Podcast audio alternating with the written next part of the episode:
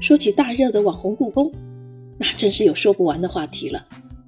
不管是纪录片、影视剧，还是火遍全网的明清帝王表情包、故宫文创产品，故宫正一点点掀开神秘的面纱，被越来越多的人关注和了解。实际上啊，这座曾住过二十四位皇帝、有着六个世纪沧桑历程的帝王宫殿，在里面每走一步，目光所及之处都遍藏帝王、宫廷和礼制，乃至建筑、文物典藏及艺术。比如，关于住在故宫的人，从小没受过父亲宠爱的明孝宗，一步步把儿子明武宗宠成了一个熊孩子。他不仅在紫禁城开动物园，还热爱带兵打仗，封自己为镇国公。堪称弹幕达人的乾隆皇帝，仅用于书画鉴赏的印章就有一百七十多方，其他印章加在一起高达一千方。富春山居图上至今还保留着他的题诗印章五十多处，堪称盖章狂魔。这些关于故宫的有趣知识，全都来自今天要推荐给大家的《我去故宫看历史》。这是一套专属于故宫的历史书，从故宫修建开始讲起，向孩子展示了一幅鲜活的故宫画卷。满足孩子对故宫的一切好奇心，拓宽孩子的知识面。这套书一共有四册，以故宫的建成时间为线索，从明成祖朱棣建都北京，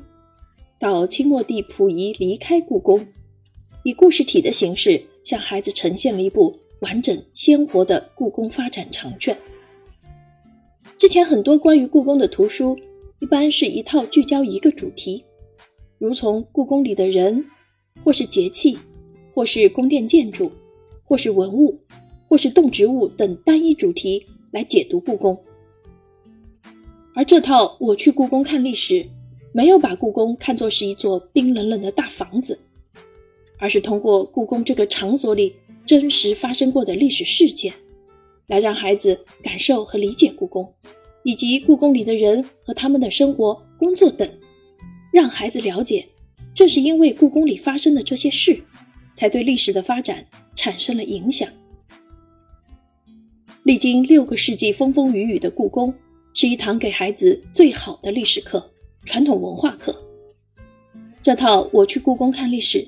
从明朝的明成祖永乐皇帝建都北京，到清朝末帝溥仪退位离开故宫，再到故宫成为中国最大的古代艺术博物馆。每一个重要的历史事件和人物都有涉及，给孩子展现了最全面的故宫历史。该书语言轻松有趣，配图精良，有不少放眼宏观、展现故宫的古建筑之美的实拍图。配合这些精美的图片，孩子才不会觉得传统文化很枯燥，学习这些知识也不会再有畏难的情绪，还会引导他们进一步去探究。全书有四百余幅图片，既有不同时期的紫禁城建筑图，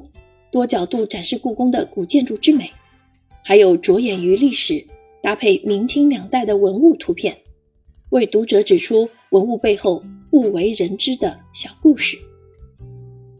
如果你对本书的内容感兴趣的话，不妨去看看原著吧。好，今天的推荐就到这里。期待与您的下一次相聚，再见。